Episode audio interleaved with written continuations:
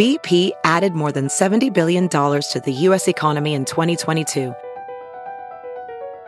Investments like acquiring America's largest biogas producer, Archaea Energy, and starting up new infrastructure in the Gulf of Mexico.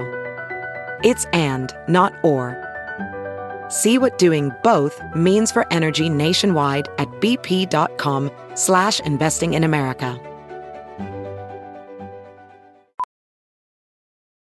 VR training platforms, like the one developed by Fundamental VR and Orbis International, are helping surgeons train over and over before operating on real patients. As you practice each skill, the muscle memory starts to develop. Learn more at meta.com/metaverseimpact.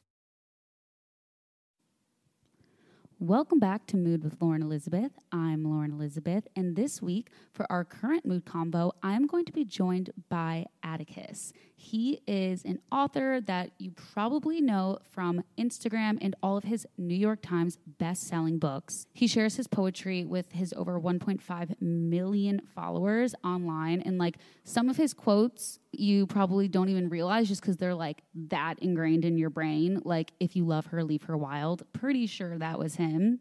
He began sharing poetry online in 2013. And he tells us all about it, especially because his work is really kind of revolving around love, relationships, mental health. He works with tons of different nonprofits like To Write Love on Her Arms in support of mental health services. And we just have like a really good, vulnerable, honest conversation, especially because he's anonymous. So I didn't even get to see what he looks like. We only talked via audio. And he's kept his identity anonymous literally since 2013. So I find that to be very, very interesting and cool, especially since he is so vulnerable online, and obviously his work resonates with so many people for a reason. And on top of it, he doesn't even have to expose his identity. It's like he gets to have his cake and eat it too. I'm so jealous. But before we talk to Atticus, let's jump into my best mood and worst mood of the week. My best mood this week is calm AF. It's so weird, you guys. Like, genuinely, I just have to admit it. I've been so calm. Like, even when I get stressed, it's like such a healthy stress this week that it's like, oh, I gotta do this.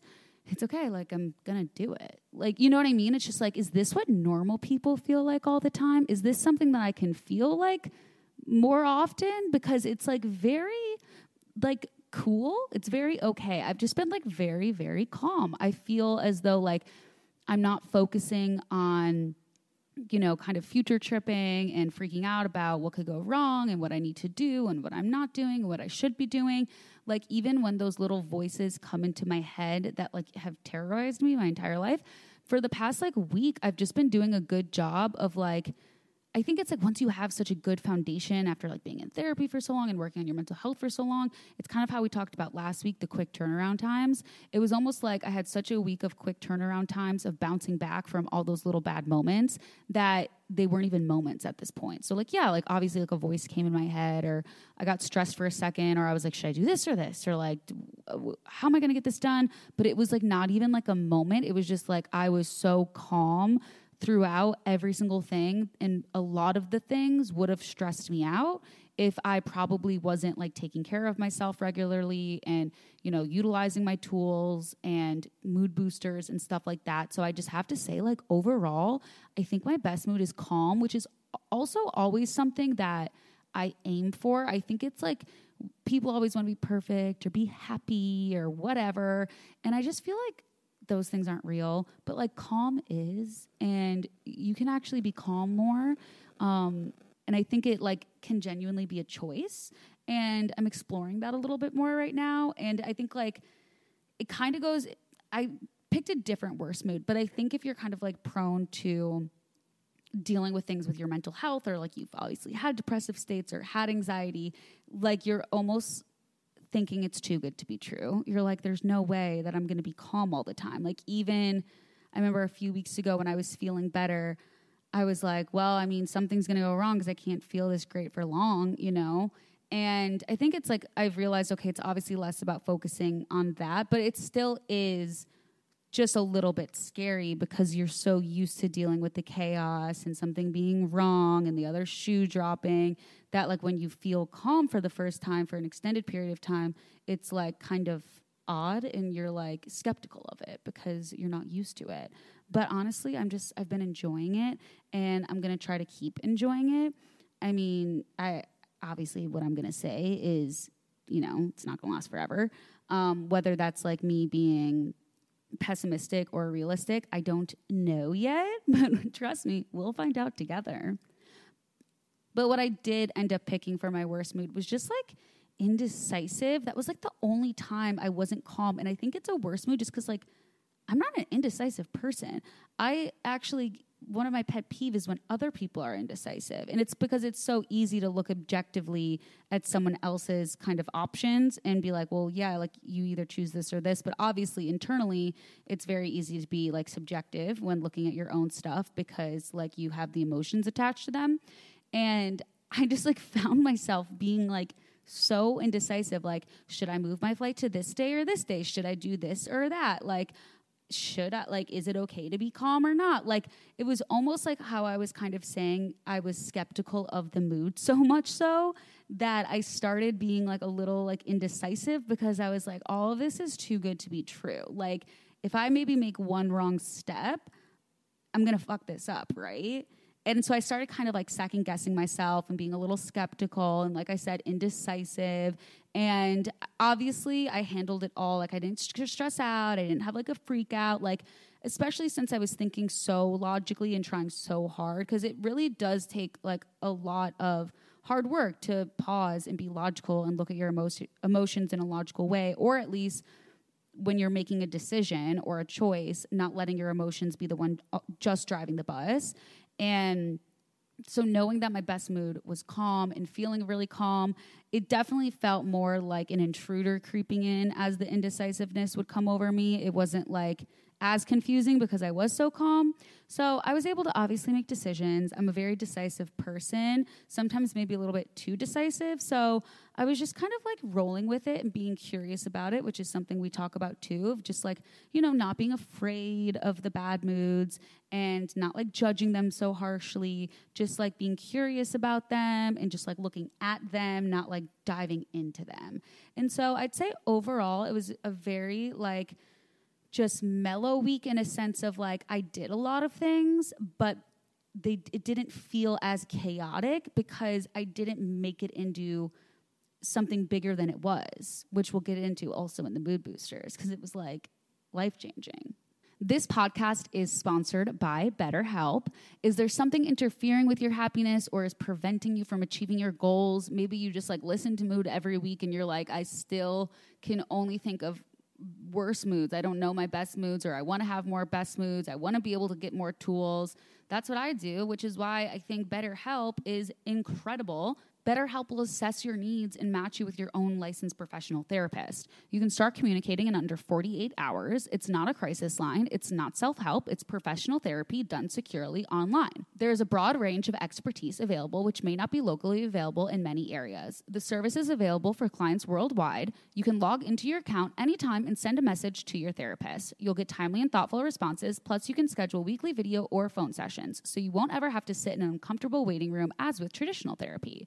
BetterHelp is committed to facilitating great therapeutic matches, so they make it easy and free to change therapists if needed. All you have to do, guys, is just try. And it's more affordable than traditional offline therapy, and financial aid is available. BetterHelp wants you to start living a happier life today.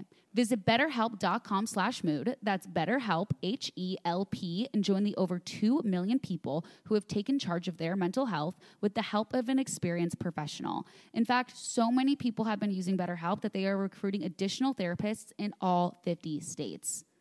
So it doesn't matter where you live. Everyone's doing it. And don't forget, since you listen to Mood, you get a special offer just for being one of my listeners. You can get 10% off your first month at BetterHelp.com/mood. For my mood boosters this week, obviously you guys know I had some awesome ones last week, which like I'm not going to lie, I'm just still obsessed with. They're boosting my mood left, right, and center. I even went to the Sephora sale because 20% off, baby. Got your girl some new hand and foot creams. And I'm just letting the world know. I'm just being honest and vulnerable in truth. I'm living my truth, okay? Standing here right now in my truth that I did not know I needed to use foot cream until the other week, and I want you to know that and know that I now put on foot cream. It makes me happy. And that's just, you know, something I feel as though we need to talk about for the second week in a row. But what I was talking about right before we jumped in is basically I literally this week just did the exact thing I didn't feel like doing. Like the thing that I knew was good for me, that I wanted to do, but I could come up with excuses for it. I just did it. For instance, working out. Should I work out now? Should I work out later? Do I need to work out? Can I work out a different day? Blah, blah. Didn't care. Working out makes me feel amazing. I love it. Sometimes I could be on the lazier side. I don't feel like it. There was just no like conversation in my mind about it this week, unless I was like really, really tired. And there was one day where I was like, huh, like I feel kind of funny. Like I feel a little weird. Like I'm just going to take it easy today. Boom, done. Decision made. Every other day, I don't know. I don't just like go, like walk, like go downstairs. Like let's go. Let's do this. Let's get it over with. The sooner you get it over with, like it's kind of what people tell you about procrastination. Like it's almost you're making the problem bigger and you're actually like wasting your energy procrastinating because you're just thinking about the thing you have to do while you're not doing it. And if you just got it done, it'd be done. And so it was kind of just like that, but it was less of like just procrastinating things. It was more so not coming up with an excuse and getting the thing done. It was like an extra layer of being proud of myself because it was like there was no drama or chaos involved in the making of this decision. So not only did I do it, it wasn't like a whole production. It was just like, okay, need to go do this. Boom, pivot, go downstairs. Or like if something would go wrong, I would just be like, well, that happened. Like that splashed all over the place and I'm going to clean it up. Like it's just not making things bigger than they are and just doing the things that I kind of almost didn't really feel like doing. And it kind of was like whether it was getting up and going and picking up my prescriptions because I didn't feel like it, or going and doing a quick workout or stretching, or getting a work thing email done that I didn't feel like sending that I know I could do in the morning. It was more so like just stop all the bullshit, get it done and do the next thing. I was just kind of like go, go, go this week. And sometimes go, go, go can feel very exhausting, but without all that extra chaos added in my own mind, it really wasn't. It was more so just like, yeah, like I did that. Like I got everything done. Like love it. Crushed it. Great. Feel great. And it's always to the things that like getting work done, doing a good job, getting your endorphins from a workout, like cooking a meal, like doing a mood booster, whatever it is. It's kind of always those things too that like you don't look back and be like, oh, I can't believe I did that. It's like it's not going to be one of those things. I think that was something that really resonated with me too this week of like, I'm not going to look back and be like, oh, I can't believe I like just wasted 30 minutes working out. Like, it just doesn't end like that. Like, yeah, it's hard, and it's, like, sometimes I'm tired, but I feel significantly better physically and mentally afterwards. So, like, we're just not going to have a conversation about it in my head. We're just going to go get it done. And there's no world in which, like, I'm upset about it after. And if something's really wrong and I really feel like I'm going to, like, faint or, like, vomit or something, obviously I don't force myself to do it, but, like, that's not what I'm talking about, you know? So that was definitely a mood booster this week, was just no ifs, ands, or buts. Do the thing that's good for you. Do the thing that is you taking care of yourself. Do the thing that you'll thank yourself for later. And, you know, it's kind of the small things that add up to a bunch of really great habits and rituals, and kind of pushed myself really hard this week. And that was a big mood booster for me. Something when I was still kind of like really in my head at the beginning of the week that I noticed, it was just kind of like the same thoughts kept coming in and in and into my head. And I couldn't tell if I was like really thinking about like reflecting on myself. Like I kept having these thoughts of like, I think I feel this way because when I feel like this, like just things that I would kind of say to my therapist, you know? And I found myself just kind of reiterating them to myself and repeating them in my head. And at one point I was just like, am I like saying this so I don't forget to tell my therapist? Because like, what the heck? Like, or do I just think this is like very insightful about myself and I don't want to like forget this thought? You know what I mean? Something like that. And a mood booster for me, since like, you know, I don't really want to be like thinking insightfully about myself all day long. I do want to be able to like be in the present and not like overanalyze like everything about my personality type and emotional triggers 24/7. And so I just like opened up a new notes app. I've talked to you guys about how I'm not really big on journaling. And also like if I really do have a lot to write down, which a lot of times I don't, it hurts my hand. So I just like made a notes app. So whenever something about myself specifically that I would notice, came up. And, you know, also it's kind of like a tricky, like sketchy road that you can go down if you're really kind of reflecting on your personality and yourself a lot, especially if you're someone like me who's like very hard on themselves. So it's a slippery slope to kind of like start reflecting and taking stock of whatever you think is wrong with you. So I decided to make the executive decision of writing it down in my phone. And so I wouldn't forget to tell my therapist, and I didn't have to keep badgering myself with it for whatever reason it was, whether it genuinely was me trying not to forget or whether I was just trying to trigger myself in like a different mask. We're not quite sure, because writing it down boosted my mood and made me stop thinking about it. And that's like no overanalyzation. Is that a word? More necessary. That was fully not English, but we're going to let it slide because I've been awake for so many hours. But yeah, basically like I'm not someone who like really, I don't know, writes down how they're feeling or like observations about themselves. Like I'm always like writing something down for someone else or for you guys to put on Instagram or like just like to-do list, like work, you know? And you know, like I said, don't journal. So this was a way that I could boost my mood just by getting it out of my head. But it was like literally a to-do list on my phone. But it said, things about me. I think that's what it says. It's like, things about, notes about me. And then I like spaced a lot so that like you couldn't see them until you clicked on it. I should probably lock that in my phone. Pretty embarrassing. The first one is, I think I might be codependent. So there's that. I'll leave you with that for that mood booster.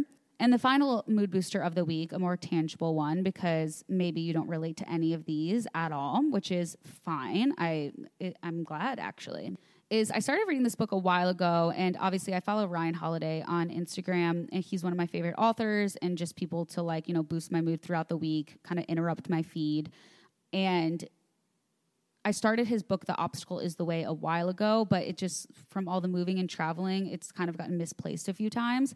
And so I restarted it on the plane today, and I forgot how much I liked it and was just kind of like re-annotating a lot of it and just realizing that so much of it was already stuff that I kind of knew but I didn't perfectly articulate and or would articulate in different ways. And so it's just like a really good perspective shift too, and I think it kind of added to my calming mood because it kind of is like one of those things where sometimes I get so into reading nonfiction that I forget to read the other stuff. And it literally goes back to the mood booster of like, just take out the book and start reading, like stop.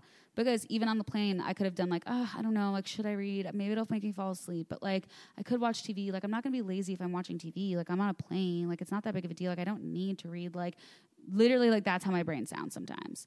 And I was like, I'm just gonna start reading. Like, I don't feel like doing this with myself right now. If I don't want to, like, at the end of the day, like, if you really don't want to read, you're not going to read. But, like, at least just pick up the book and start and shut up first, you know? And I ended up, like, reading almost the entire book and just remembering how much I really liked it. And because I didn't annotate it the first time I went through, which is something that I like to do, especially because of the podcast. And so if you guys want to get on the same page, no pun intended, that I'll be on, maybe even next week we can talk about it. I'll link it on Instagram @moodwithlaurenelizabeth, and we'll chat more about it in a current mood convo, or let me know what you're reading right now. Because reading itself is always a mood booster. It's just sometimes that thing you don't feel like doing. You guys know one of the only things I travel with when it comes to being stylish is Majuri, because I need jewelry, I need it to last, I need it to be easy, I just need it to make me feel pretty, no matter what I'm wearing, no matter what the season. If you don't know Majuri, Majuri makes fine jewelry for every day, minus the traditional 10-time markups. They have new limited edition product drops every Monday, so if you're crazy like I am about jewelry, they'll never be kind of a stop of like, when are they going to drop something? It's more like, okay, let's plan my month out with Majuri, you know? They have pieces that suit everyone, every style, and every budget, and their pieces are handcrafted, fairly priced, and ethically sourced using 100% traceable gold and conflict-free diamonds. Plus, 70% of Majuri's gold is recycled. They just launched 7 new gift guides to make your holiday shopping easier than ever. Feel free to, like, send them to your boyfriends. That's what I would do. There's something for everyone on your list, yourself included, hence the sending it to your boyfriend, but also, like, it really is a great gift, and it's something that they're going to have for the rest of their lives. So, like, whether you get, like, an initial necklace for your friend, or, like, maybe everyone goes in on, like, a cute ring for a friend, Secret Santa, I don't know. I really think there's something for everyone. They have their most gifted section. That's the best-selling styles on everyone's wish list, so you can know that you're getting a really good gift. They obviously have under $150 items, all in a gift guide. And then they have the personalized section, which I obviously love because I think it's super, super meaningful and customizable with engraving. They have 14 karat solid gold gifts that won't wear out or scratch easily. 14 karat is much more durable than 18 karat gold. Think no more green fingers or fine jewelry that oxidizes. Majuri's high quality 18 gold vermeil uses a thick layer of 18 karat solid gold over sterling silver for longer lasting wear. But don't worry, other well-loved styles include sterling silver, freshwater pearls, ethically sourced diamonds, and milestone rings. Your holiday gift search starts and ends with the holiday gift shop at Majuri.com. Best part about it, visit Majuri.com and use code MOOD for 10% off your first order. That's Majuri.com, code MOOD for 10% off your first order. If there's not a Majuri box under my tree, there's going to be a problem. I'll tell you that much. Okay, guys, let's jump into today's current mood combo with Atticus. You guys know it's not every day we have a guy on the podcast as well, so it's also just like something fun and different, and we just had so much fun getting to know each other and chatting, and his whole story is so freaking cool, and what he does is amazing. Let's hit him with the hard questions of mental health. Shall we, ladies? Let's do it. Welcome to the podcast, Atticus. But for people that don't know, now I want them to hear from you specifically, since I already hyped you up behind your back, kind of like how did you get started being this essentially faceless Instagram, like media mogul poetry extraordinaire? Well, first off, thank you. And thank you so much for having me on your show. It's kind of serendipitous how it all came about. And first of all, I never in a million years thought I'd be a writer and never thought I'd be a poet. And it kind of just happened. I've always done other things, and I just used poetry as kind of a creative outlet. And I'd always read the classics, growing up, I loved Bukowski and Kerouac and Hunter S. Thompson and Sylvia Plath and things. But, I'd never, ever considered writing for myself. And I was actually on a trip to France, and through a friend met an actor, a guy named Michael Madsen. And if you don't know who that is, he's like the bad guy in every Hollywood movie. And I think, Reservoir Dogs, Kill Bill, and I think a Justin Bieber music video. Oh my God. You'd recognize him when you saw him. But I became really close with Michael, and he taught me a lot about his past and his struggles with depression, and told me how poetry had saved his life. And, for me, that was super interesting, because here was this American badass, motorcycle drinking, kind of whiskey sipping, guy, and he was writing poetry, and for me, that kind of gave me permission to explore a different side of myself. And I was in Paris for the first time ever a few days later, and I just wrote my first poem down. Isn't that so interesting how, like, there is almost that just kind of, within us, like, stigma of, like, oh, poetry is, like, girly or feminine or all this stuff. And, obviously you're faceless, which we'll get to in a second, on Instagram, but, like, you could easily assume, like, oh, like, I'm sure, like, a lot of girls relate to your poetry. Like, mm-hmm. I'm sure, like, it's just, it's like that societal stigma.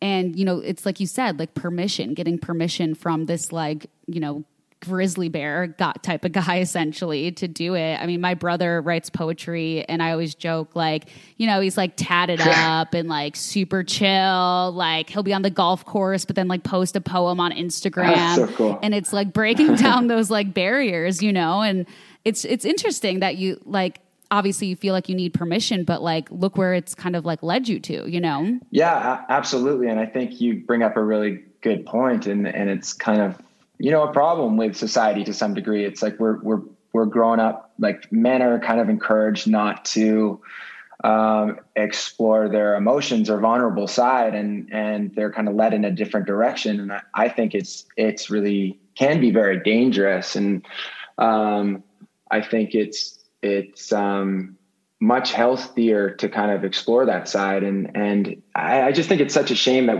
we guys think that we need permission to explore that side. And I hope that's kind of changing, because I think it makes healthier men, you know, healthier people. I'll say like, yeah. More like people and like, yeah. Even like partners and father figures, like all that stuff, essentially. Like, I think it truly is. And, you know, it's so interesting as you were saying it, I was like, you obviously started like writing the poetry, but just like even the initial getting curious with like your own emotions to even like allow yourself to have something to write about in its own is like a huge win as like, you know, being like a masculine man, like putting, cause you know, like not everyone's going to just like start writing poetry. That's a guy, yeah. But, or in general, but even just like kind of like getting in touch, I guess, with like how you're feeling as a guy, yeah. Is like already kind of not even talked about too. And then on top of that, you put it into words and like share it with millions of people online. Yeah. Well, I mean, I think you said it exactly. And it, you know, I don't think it needs to just be poetry. It's, you know, vulnerability comes in so many ways. It's just like, you know, this is a lesson that took me forever to learn, you know, that to find real connection with somebody, you need to be vulnerable. And I don't think that, you know, a lot of people are trained that way, or to know that, you know, like a lot of people are trained to just like, you know, put up those walls. And, you know, everything in my life has gotten better since I was like, I've learned to break down those walls and lose ego. And, you know, it's an imperfect science, but you just kind of work at it every day, try to be more vulnerable, try to be a better person in the world. And yeah. Yeah, absolutely. I mean, do you think that like not showing yourself online is like allows you to be more vulnerable when you're like posting things to the internet? Yeah, absolutely. I think, and that's how it started. You know, I think I was ultimately shy and then didn't want it to kind of bleed into the rest of my world. And, so the anonymous side has certainly helped that. And, you know, as the account grew, something happened in my life that, you know, made me stay determined to keep the kind of anonymity. And that was, I lost somebody in my life that was, you know, someone that, was kind of like, a peer and a friend. And, you know, I very much, they had, I say complications with fame, and, you know, I think they had real struggles with fame, and, they ended up passing away. And that was a huge wake up call in my life. And particularly as Atticus, you know, the account was growing, and I was getting pressure to become, you know, to take off the mask and you know, it became really important and very clear to me that I didn't want any sort of fame or recognition and the kind of negative sides that brings. And it just wasn't interesting to me, but at the same time, I wanted to share my words and connect with people. So I was like, you know, I'm just going to do it anonymously. I mean, that's crazy, because I feel like even, you know, there was like this kind of like wave where people were being more anonymous online, but then ultimately, you know, you'd like flash forward a couple years or whatever, and people would reveal themselves, and it would be like, oh, I'm the person behind this account, I'm the person behind this. Yeah. And like, it's, you know, obviously it comes from a really real and like honest place for you too, that like is extremely meaningful. And I just think it's so impressive that, you know, obviously I'm sure like emotionally behind the scenes, like there's, you know, like kind of how we all do, like we get home from work and we turn off the business side of us, or like the creative, the chill. Yeah. But it is, you know, like fascinating that you've been able to keep your real identity essentially hidden as like we get more and more technology of like TikTok and then podcasts. Like now people know your voice, and they probably didn't know your voice before, yeah. But you still have the mask. Like if I were you, I'd be stressed the fuck out all the time. Yeah, well, you know, I think ultimately people know at this point, like, why I choose to stay anonymous. And thankfully, you know, I think people are on board for that. They kind of understand that, you know, fame is, I think people understand that I'm doing it for the right reasons. And, you know, I've had a ton of pressure throughout this whole, you know, project to take off the mask. You know, I think my publishers are like, you'll sell way more books. You can go on talk shows. You can, you know, I could show my face right now and we could have a conversation. But, you know, for me, you know, Bill Murray's got this interesting line that I've always liked. And he said, if you want to become rich and famous, become rich first and see if you still want to become famous. And I've always found that interesting. And, you know, not to say that money solves problems, but, I just think people sometimes are attracted to fame and recognition for the wrong reasons. And if you're, you know, a shy person or, you know, I think it's tough to deal with ultimately for people. It's and it's a hard thing to turn off also, fame.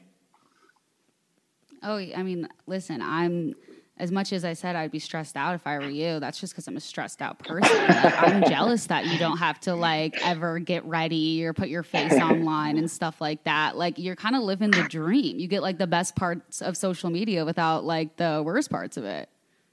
It is a double-edged sword. I think that, you know, being a person in the media, you know, it can help with success and getting your stuff out there. But you just kind of have to, like, know in your heart what's important to you. And I always just want to be able to walk through the streets of some small French town and be anonymous, you know. Quick break to talk to you guys about Nomad. Speaking of gifts, you guys, you need to get something from Nomad. Nomad uses their leather from the Horween Tannery in Chicago, and you know I'm a Chicago girl. Nomad makes leather accessories in a wide range to fit any need. They look rich, they develop great over time, and they're completely unique to you. If you just got a new iPhone 13, Apple Watch, or are thinking about getting one soon, even for the holidays, you should really check Nomad out. They have some great looking cases and bands. They have an awesome rugged leather one that features Horween leather. It's the same tannery that makes leather for the NFL and NBA. So, like, if you get it for your boyfriend, be like, this is the same leather. And he'll be like, oh, my God, babe, like, you're so smart. And you'll be like, I know. I listen to Mood. And if he's a klutz, or if you're a klutz like me, their cases also have a 10-foot drop protection. If you're looking for a new case for your iPhone, this is the company you should check out. And plus, all Nomad cases include a digital business card feature that allows you to quickly and easily share info with other people. You can use it to share your Instagram or TikTok account, your dating profile, or even your Spotify account if you're a musician. They have designs that are going to look great anywhere from work to the gym to happy hour, date night, interview, the outdoors, you name it. They also offer convenient charging solutions for the home, office, and bedroom with a suite of chargers for whatever mobile device you use, as well as Apple Watch and AirPods. The crew at Nomad was just tired of dealing with flimsy charging cables that seemed to fall apart every few months, so that's why they set out to make these badass cables. Go check them out. You guys know I love accessories. I love leather accessories. The leather they use smells amazing. It's a climate neutral certified brand, and holiday season is approaching. I won't shut up about it. Nomad is and always will be a company that prioritizes design and quality over everything else. Check out Nomad at nomadgoods.com/mood to see what living the nomad life is all about. That's NOMADGOODS.com/mood. Go check them out, and back to the podcast. Yeah. I mean, it's amazing. And I think also what's obviously incredible is how your words, like, really do relate to such a large audience. And it's because you're really kind of, like, encapsulating, you know, a lot of the feelings and, like, mental health struggles and, like, kind of like loving yourself, I feel like, is a lot of the stuff that I relate to on your page when I relate to something about, you know, kind of always flipping back on me because, you know, you want to blame everyone else or feel bad. And it's like, okay, maybe I need to love myself, and I'll see something that reminds me to feel better about myself or kind of look inward on your page. And I feel like it's almost kind of reminds me too of, like, if you were to say, oh, like, do like a whole study on poetry and read poetry, I'd be like, I don't have time for that. But it almost reminds me of how I'm always telling people, like, those are the things, like, we live in this society and the world where we see things in such short form and we digest things so quickly, and then we're on to the next thing. Do you think that you've kind of then, like, creatively thought, oh, okay, I want to make short, kind of digestible poetry that people will relate to like interrupt their feeds a little bit? Or do you think that, like, poetry has just changed over the years kind of naturally? Does that make sense? Like, I feel like poetry is just so much different than it was because it feels shorter, at least. Like, I resonate with the shorter pieces anyway. Yeah. Yeah. I mean, I think it's a variety of things, but I think you're absolutely right. And I think that, you know, I certainly, I write all sorts of lengths. I think I just favor the kind of short aphorisms and epigrams on Instagram because, it, like you said, it just kind of makes more sense. And I've also, like, really always enjoyed, you know, just writing turns of phrase and quick moments. And I think I like to think of these kind of shorter form poems as like a gateway drug, as it were, into like more classical literature and poetry. And I think the one wonderful thing that's going on in the world right now is there has been this big resurgence into poetry and things. And I think that it is like maybe some of this more consumable stuff that's getting younger folks kind of interested in that space and that world. Like you were saying, you know, it's bite-sized, it appeals to you. And, yeah, I mean, I think it's certainly what happened to me. You know, it's like, I loved quotes and things. And then from there, I kind of got into more long form,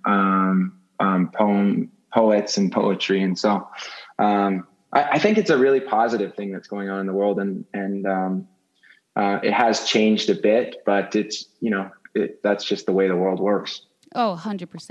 And when you're like writing your books and stuff, then do you, like, when you say it's kind of like a gateway drug too, do you do like the longer form stuff like in your books, or do you think that, like, is Atticus kind of your own, like, you kind of compartmentalize, like, oh, this is my Atticus is this creative outlet, and then I do this like on my own time? Does that, like, feel right to you, or is it more like, oh, if I get a book, then I get a whole different side of Atticus? I think it's a mixture. Like, some of the books have certainly, like, the longer form poems. I think the really long ones I, you know, would share on my podcast or different things like that, or make like kind of like a video poetry thing. And yeah, the book is kind of like all shapes and sizes, I would say. Did you start noticing, like, as you were sharing, obviously, you know, the shorter stuff on Instagram, do you see like a theme in like what does the best, in a sense of like, oh wow, clearly like everyone's struggling with this thing because everyone gravitates towards these kind of remarks? Do you pay attention to that stuff and like notice that? Yeah, to some degree. And, you know, I try really hard to just not write to get likes, but like write to try to be honest in what I think I want to share. But I do notice that. And I think that it's really interesting. It's kind of, you know, what you were saying earlier, but the ones that seem to resonate the most with people are the ones that are kind of honest and true, and kind of like maybe a point that no one's talking about. You know, it's like that we're all feeling, but no one's really talking about.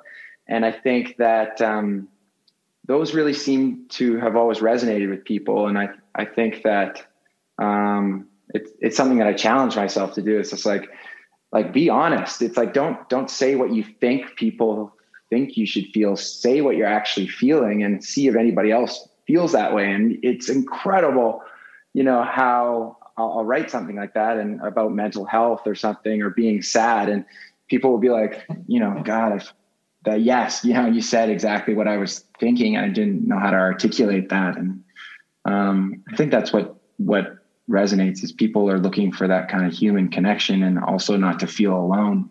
Yeah, I mean, it's crazy. Like, you said it so perfectly too, of like, you're kind of like articulating maybe this thought that was almost on like the tip of my tongue, right? But it's it's short enough to where I'm like, okay, this is resonating with me so much. Like, now I need to, like, it starts this like conversation in my own head of, wait, why am I so like moved by this? Or why does this feel like so spot on? And I always find myself like screenshotting stuff or like saving things to, you know, the little like saved folder on Instagram. 'Cause I'm like, I need to remember that. Or like, it's like a reminder for me because I'm like, it's so easy to not kind of like look inward, like throughout your day, I guess. Yeah. And like really like even just like check in on yourself. And then it's like, I see a post that says something that I totally relate to. And I'm like, whoa, wait, okay, pause. Like, I clearly need to investigate this feeling like a little bit further. Do you find that people like use it not just as a gateway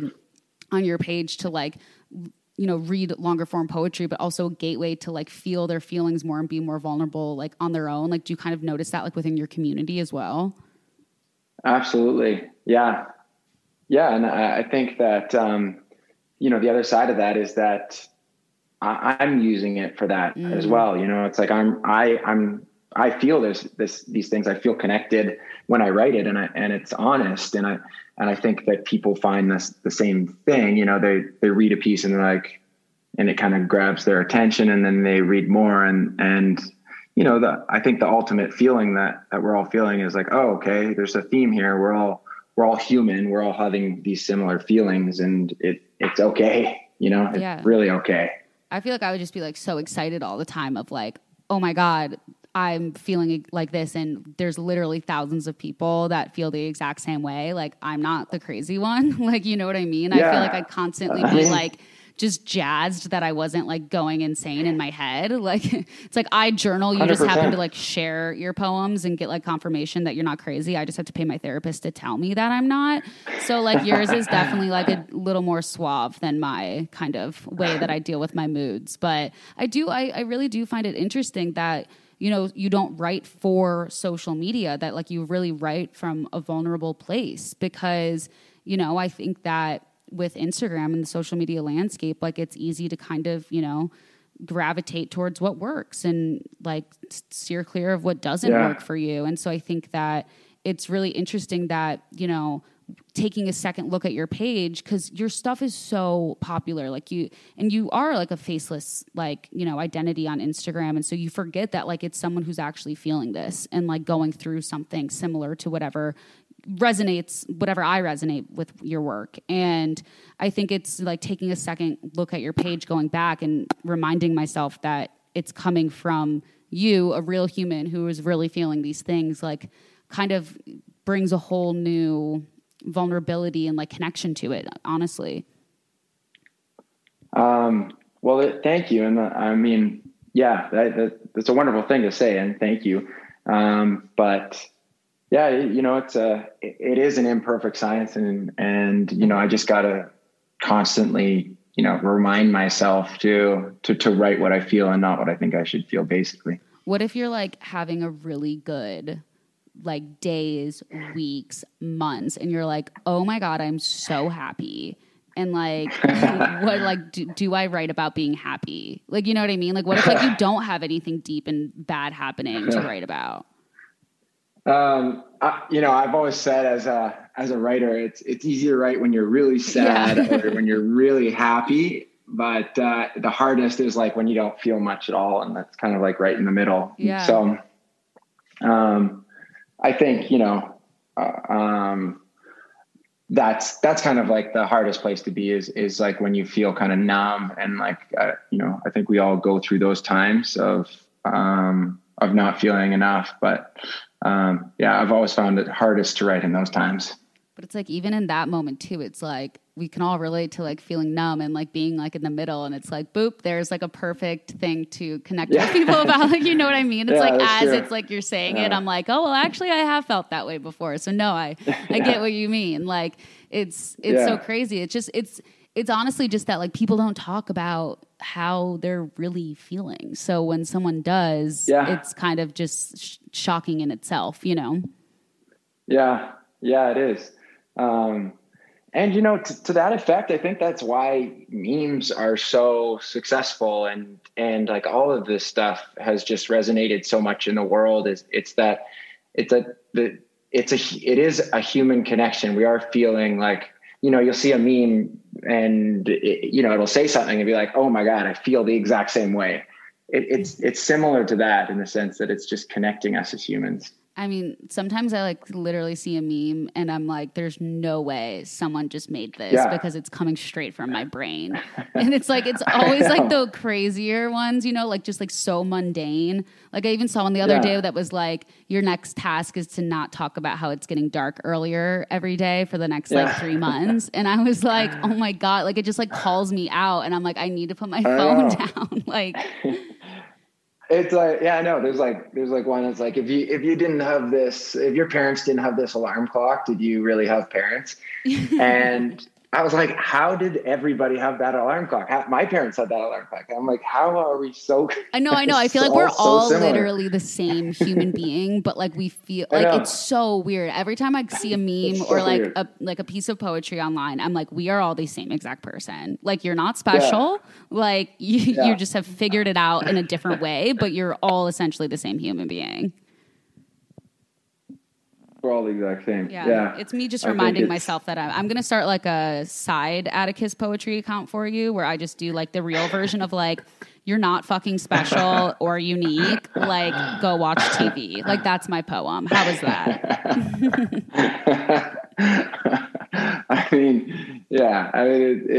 It's true. But, the Roman emperors used to have people that whispered in their ear when they were in getting celebrated by people that just said, you too are mortal, memento mori, kind of you too are mortal. And just reminding you that kind of we are all the same. I don't think it's necessarily a negative thing. It's just kind of hey, let's be more empathetic to the people around us because they're going through the same shit we're going through, Yeah. And it's we genuinely need that kind of as it's kind of you were saying, as simple as it is, it's you need someone to say it out loud and remind you because we can get caught up in our own messes and you forget to just be kind or smile to a stranger, or not project onto someone else when in reality, we all we could, if we're just compassionate and empathetic and just kind, it will eventually make us feel better. But we're also then not making people feel like shit along the way, which I think as you grow up a little bit, if you're emotionally aware enough, you can kind of start understanding. And I've at least understood that. And it makes my days a lot better, even on my worst days, because I just don't spend 100%. That energy being a brat anymore. I was a big brat when I was younger, let me tell you. Yeah, no, I mean, I was too. And I think that, that to some degree we got to forgive ourselves for just being young and scared and confused. And, I think about it a lot. It's just it's just part of growing up is just learning to not be like that and learning to love more.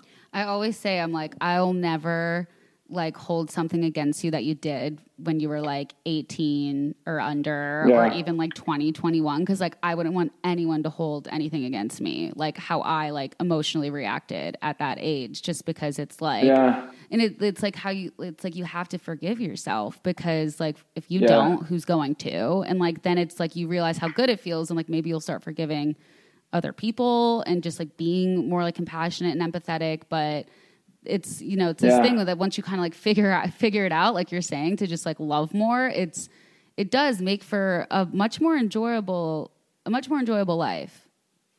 Yeah.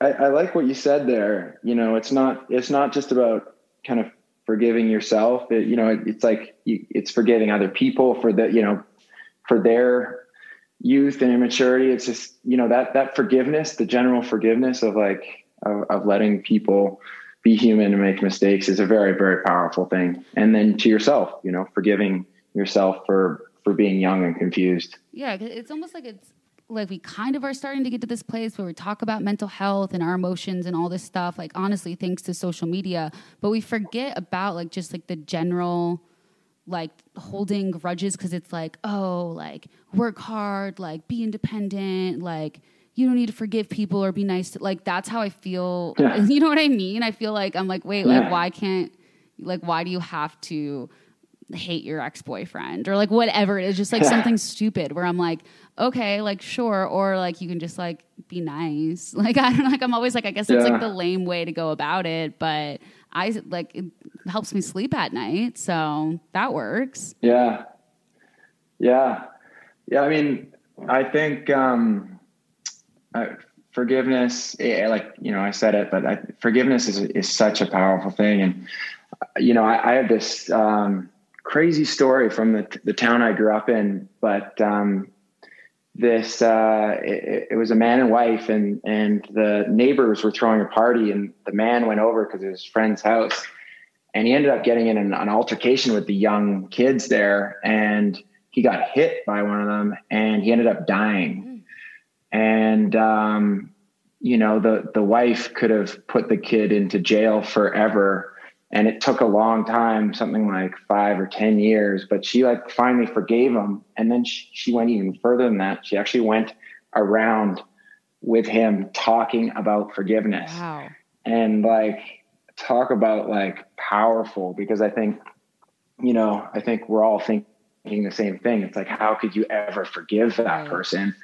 Let alone like go and, you know, spend time with them. But you know, it's just, I think she found healing through forgiveness. And she also knew that, you know, the world could find forgiveness find, you know, peace through forgiveness. So, that's I completely agree with you. That's like, yeah, unbelievable, right? Yeah. I mean, that's an incredible story. I think it's like the heart, it's so funny too, like how like worked up we get about other people's stuff, you know, like, oh my God, how could she forgive him? Because like you're so angry for the person, but it's like it's literally their healing journey, and like it actually brings them more peace. And I think that's like what, like such an incredible message to go around and share. And I can't believe that it's from the town you grew up in. Yeah, that's crazy. Yeah, I mean, I know it really is unbelievable and so powerful. You know, it's hard to comprehend, but it's just very, very powerful, forgiveness. And you do a lot of stuff kind of giving back to like mental health, whether it's like organizations or charities and stuff like that through your work and online. Can you talk to us a little bit about that? Yeah, well, you know, mental health has been something that's really close to me for, I mean, my whole life. You know, it's, I've struggled with it, you know, throughout my whole life. And it's something that I'll just like have forever. And so I'm just like insanely empathetic to young folks going through, I mean, all folks, but, you know, particularly young folks going through it.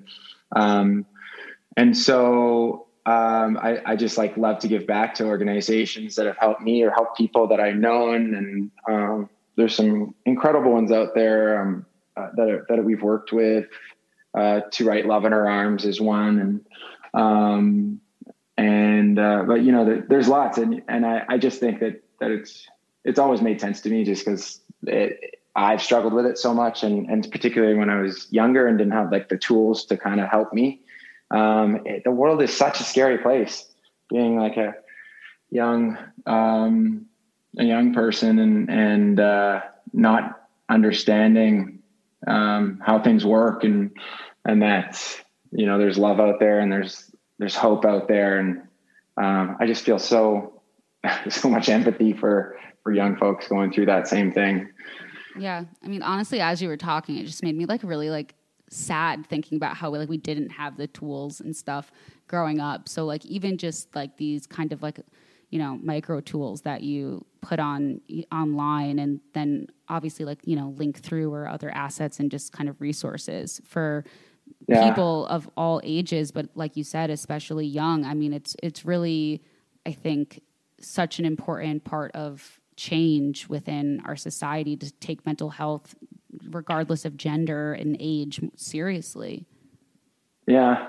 Yeah. You know, it's such a shame, you know, even when I was growing up, like you said, there was just no tools to deal with this. There's no, like, no one was talking about meditation. Yeah. No one was talking about this. It's like, if you were sad, you know, you'd go to a child therapist, and they'd put you on Paxil or something. Yeah. And that was and you were somehow like broken and no one talked about it. And your parents definitely didn't talk about it with anyone else. Cause you were like,